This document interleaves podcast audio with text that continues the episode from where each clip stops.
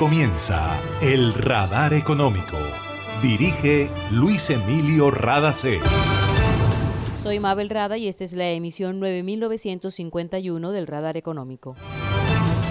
Estos son los temas en la mira del radar. El sector exportador ha desacelerado su recuperación en América Latina y la competitividad de la región se ha estancado. Son temas clave abordados en el informe llamado El día después que recién publicó el Banco Interamericano de Desarrollo. Puente Pumarejo de Barranquilla será dotado con sistema inteligente de protección e iluminación, anunció el presidente de la República, Iván Duque Márquez. Nivel de inversión de Latinoamérica es muy bajo y para mejorar es importante generar confianza entre los socios de la región y avanzar en los planes de vacunación, dijo secretaria ejecutiva de la CEPAL durante la presentación del informe sobre perspectivas económicas de América Latina. Este viernes 3 de diciembre es el tercer día sin IVA.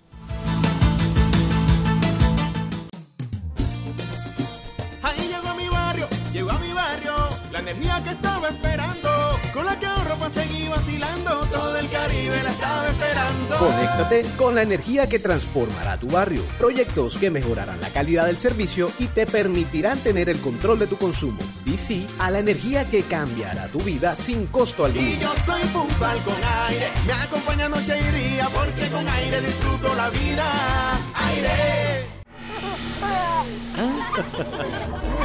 Una nueva energía se expande. Una energía que genera progreso y comodidad para la costa atlántica y el país. Somos la generadora y comercializadora de energía del Caribe, GESELCA. Y estamos aquí para entregar con firmeza la confiabilidad que la población y la industria colombiana necesitan. GESELCA, energía que construye futuro. Para acceder a los servicios de Gases del Caribe, realizar consultas o reportar escapes y emergencias, marca la línea gratuita 164 desde cualquier teléfono fijo o celular y recibe la mejor atención de nuestro personal calificado de manera oportuna y eficaz. Línea 164, disponible 24 horas los 365 días del año. También puedes marcar a la línea gratuita nacional 018-915-334. Tu línea amiga 164 de Gases del Caribe. Todo por tu bienestar. Vigilado Superintendencia de Servicios Públicos. En el radar le contamos lo que está pasando en la economía. Para que América Latina se recupere de los estragos del COVID-19, las estrategias deben incluir reformas que promuevan la protección social, aceleren la formalización de las economías, mejoren la parte fiscal y se trabaje en la integración regional. Estas son recomendaciones que hace la CEPAL, la Comisión Económica para América Latina, en su informe sobre perspectivas económicas de la región de este año. El documento reconoce que los países hicieron esfuerzos para proteger a los grupos vulnerables durante la pandemia, pero destaca que cerca del 40% de los trabajadores no tenían protección social cuando comenzó la crisis. Escuchemos a Alicia Bárcena, secretaria ejecutiva de la CEPAL. Nuestra región está en un nivel de inversión muy bajo. Estamos en un 17,6% eh, promedio respecto al PIB y el promedio mundial es 26,2% y el promedio de los países emergentes es 36%. Nuestra región tiene que avanzar nueve puntos porcentuales, por lo menos, para llegar a la inversión deseada. Uno de los grandes temas para lograr esta inversión es crear ese ambiente, ese ambiente de confianza de todos los actores. Y por eso creo que lo que ayer se presentó en la Comisión Europea, ellos están anunciando un monto de 300 mil millones de euros para avanzar en infraestructura. Creo que es una oportunidad que no podemos dejar pasar. El avance fundamental en la vacunación. América Latina y el Caribe está por encima ya en promedio del 50% de vacunación en términos de la población total vacunada, obviamente con grandes asimetrías internas. En este reporte nosotros destacamos la decisión importantísima que se tomó en CELAC del plan de autosuficiencia sanitaria para ser más potentes y más autosuficientes en materia de producción y distribución de vacunas y de equipamientos médicos. El estudio de la CEPAL dice que si se quiere una recuperación sólida e inclusiva, es necesario integrar a sectores estratégicos como el automotriz, farmacéutico, energías renovables, economía circular y agricultura sostenible. Recomienda igualmente mayor progresividad del sistema tributario, un mayor cumplimiento fiscal, una administración tributaria más eficiente y la eliminación de gastos tributarios ineficientes. La CEPAL dice que, de acuerdo con el estudio, solo el 38% de los ciudadanos consultados confió en sus gobiernos en 2020, 7% menos que en 2010. El descontento social sigue siendo una de las principales preocupaciones en América Latina, tal como se ha evidenciado a través de las protestas sociales en algunos países de la región. Durante la presentación del informe de la CEPAL, el presidente de Colombia, Iván Duque, celebró el mejoramiento de las proyecciones de crecimiento del Producto Interno Bruto del país a 9.5% en el 2021, emitido por la Organización de Cooperación y Desarrollo Económicos, OCDE. Duque dijo que esto es producto de las políticas del gobierno de apoyo a la población más vulnerable y a las empresas durante la crisis de la pandemia. La OCDE destacó que Colombia estará entre los países del mundo con mejor crecimiento este año y mencionó como principales impulsores del desempeño el consumo privado, la distribución de las vacunas y la fortaleza de los precios de las materias primas. Se siente en la vista fresca, un ambiente de armonía, porque cuidamos del aire que respiras cada día y traemos viejos amigos. En familia y en tu casa siempre estaremos contigo. Las compactadoras de AAA cuidan el medio ambiente porque se mueven con gas natural vehicular. Donde estés, estamos cuidando el aire que respiras. Gases del Caribe y AAA. Vigilado Superservicios. Está escuchando el radar económico. La tasa de crecimiento de las exportaciones se va a reducir en América Latina y los economistas del Banco Interamericano de Desarrollo estiman que la tasa interanual en el mes de diciembre estaría solo por encima del 10%. Para los primeros meses de 2022 es posible que se llegue a tasas de un dígito. Los gerentes de compras de los operadores comerciales han empezado a enfriar sus expectativas y piensan que pueden bajar más debido a la aparición de Omicron, la nueva variante del SARS-CoV-2. Paolo Giordano, economista principal del sector de integración y comercio del BID, se refiere a las expectativas y al tema de los precios. También vemos un enfriamiento, también debido de nuevo, en este caso particular sectorial, a las disrupciones de cadenas de valor, particularmente el tema de microchips, que creo que todos el mundo conocen, inclusive el público no especializado. También si miramos los precios, han tenido un impacto importante en este crecimiento este año, después de haber visto precios muy altos en tanto en los energéticos como en los no energéticos, en metales y en agricultura, durante todo el año estamos empezando a ver una caída de, los precios. Y es increíble de cómo los mercados de commodities son sensibles a, las noticias que en los últimos días eh, vimos unas correcciones muy, muy importantes a nivel de los precios. Esta información forma parte del informe anual sobre tendencias comerciales de América Latina llamado El Día Después, que recién publicó el Banco Interamericano de Desarrollo. La publicación hace énfasis en la importancia de los precios en la recuperación de las exportaciones, en la dinámica del comercio intrarregional y en el avance de la integración regional.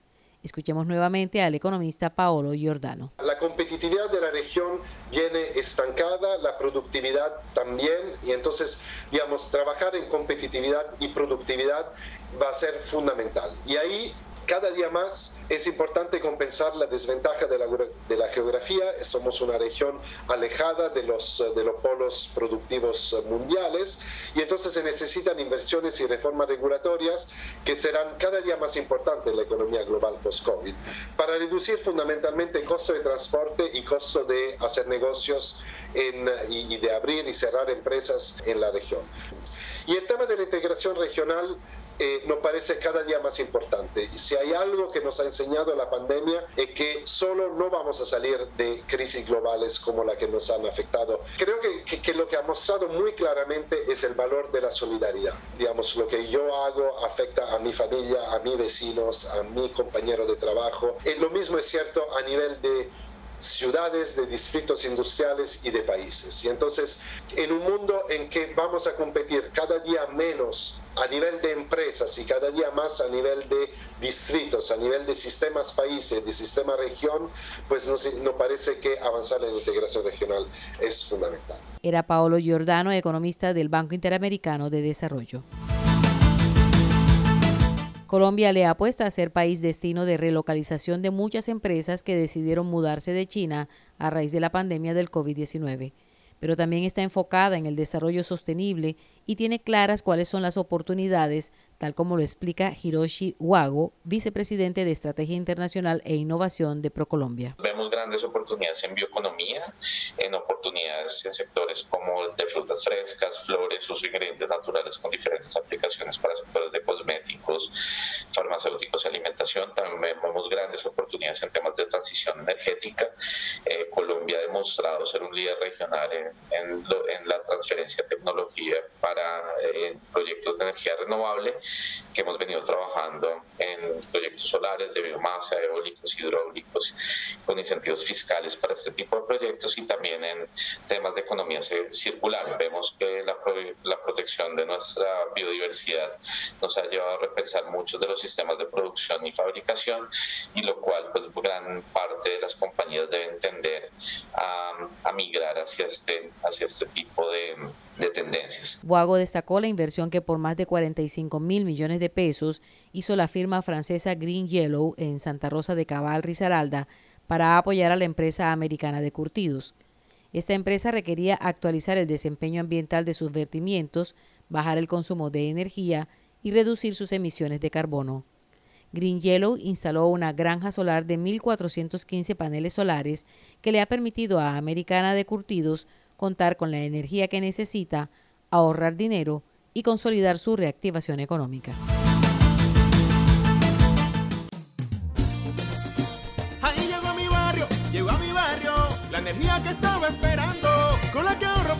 Vacilando, todo el Caribe la estaba esperando. Conéctate con la energía que transformará tu barrio. Proyectos que mejorarán la calidad del servicio y te permitirán tener el control de tu consumo. Y sí a la energía que cambiará tu vida sin costo alguno. Y yo soy puntual con aire, me acompaña noche y día, porque con aire disfruto la vida.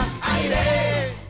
Imagina la historia que estaríamos contando si en este aislamiento las centrales de generación de energía se hubieran detenido. ¿Qué sería de nosotros ante la oscuridad y la desconexión? ¿Has agradecido tener funcionando todo lo que necesitas para estar cómodo en tu casa?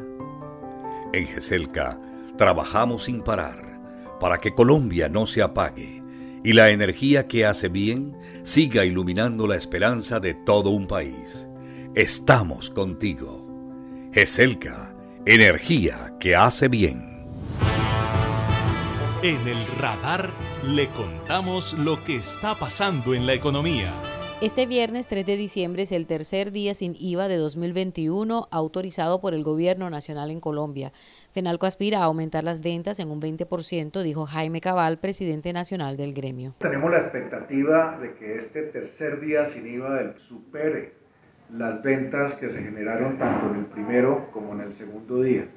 Consideramos que el adelanto de la prima por parte del Gobierno Nacional a los funcionarios y también de muchas empresas privadas que se han sumado a esta iniciativa genera una capacidad de consumo importante y que los colombianos aprovechen la oportunidad de hacer sus compras de Navidad.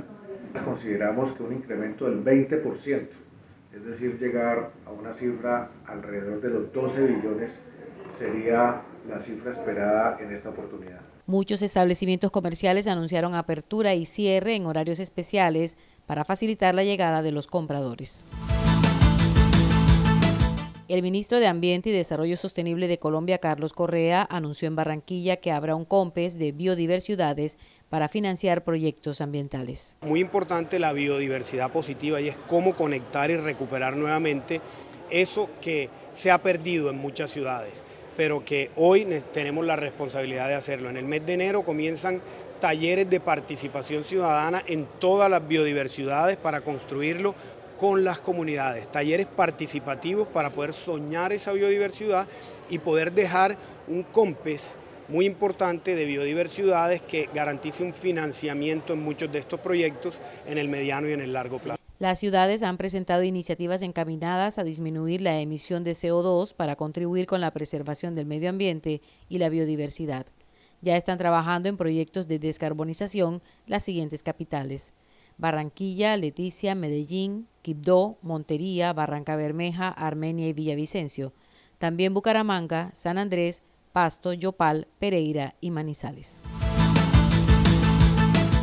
El Ministerio de Ambiente extendió el plazo para que las empresas colombianas que estén interesadas hagan parte del Programa Nacional de Carbono Neutralidad. La nueva fecha es el viernes 10 de diciembre y podrán unirse a las 400 organizaciones que ya se han vinculado para apoyar el compromiso del país en la lucha contra el cambio climático. Las empresas que se unan al programa contarán con la orientación del Ministerio de Ambiente para fortalecer sus capacidades en la gestión de inventarios y organización de gases efecto invernadero.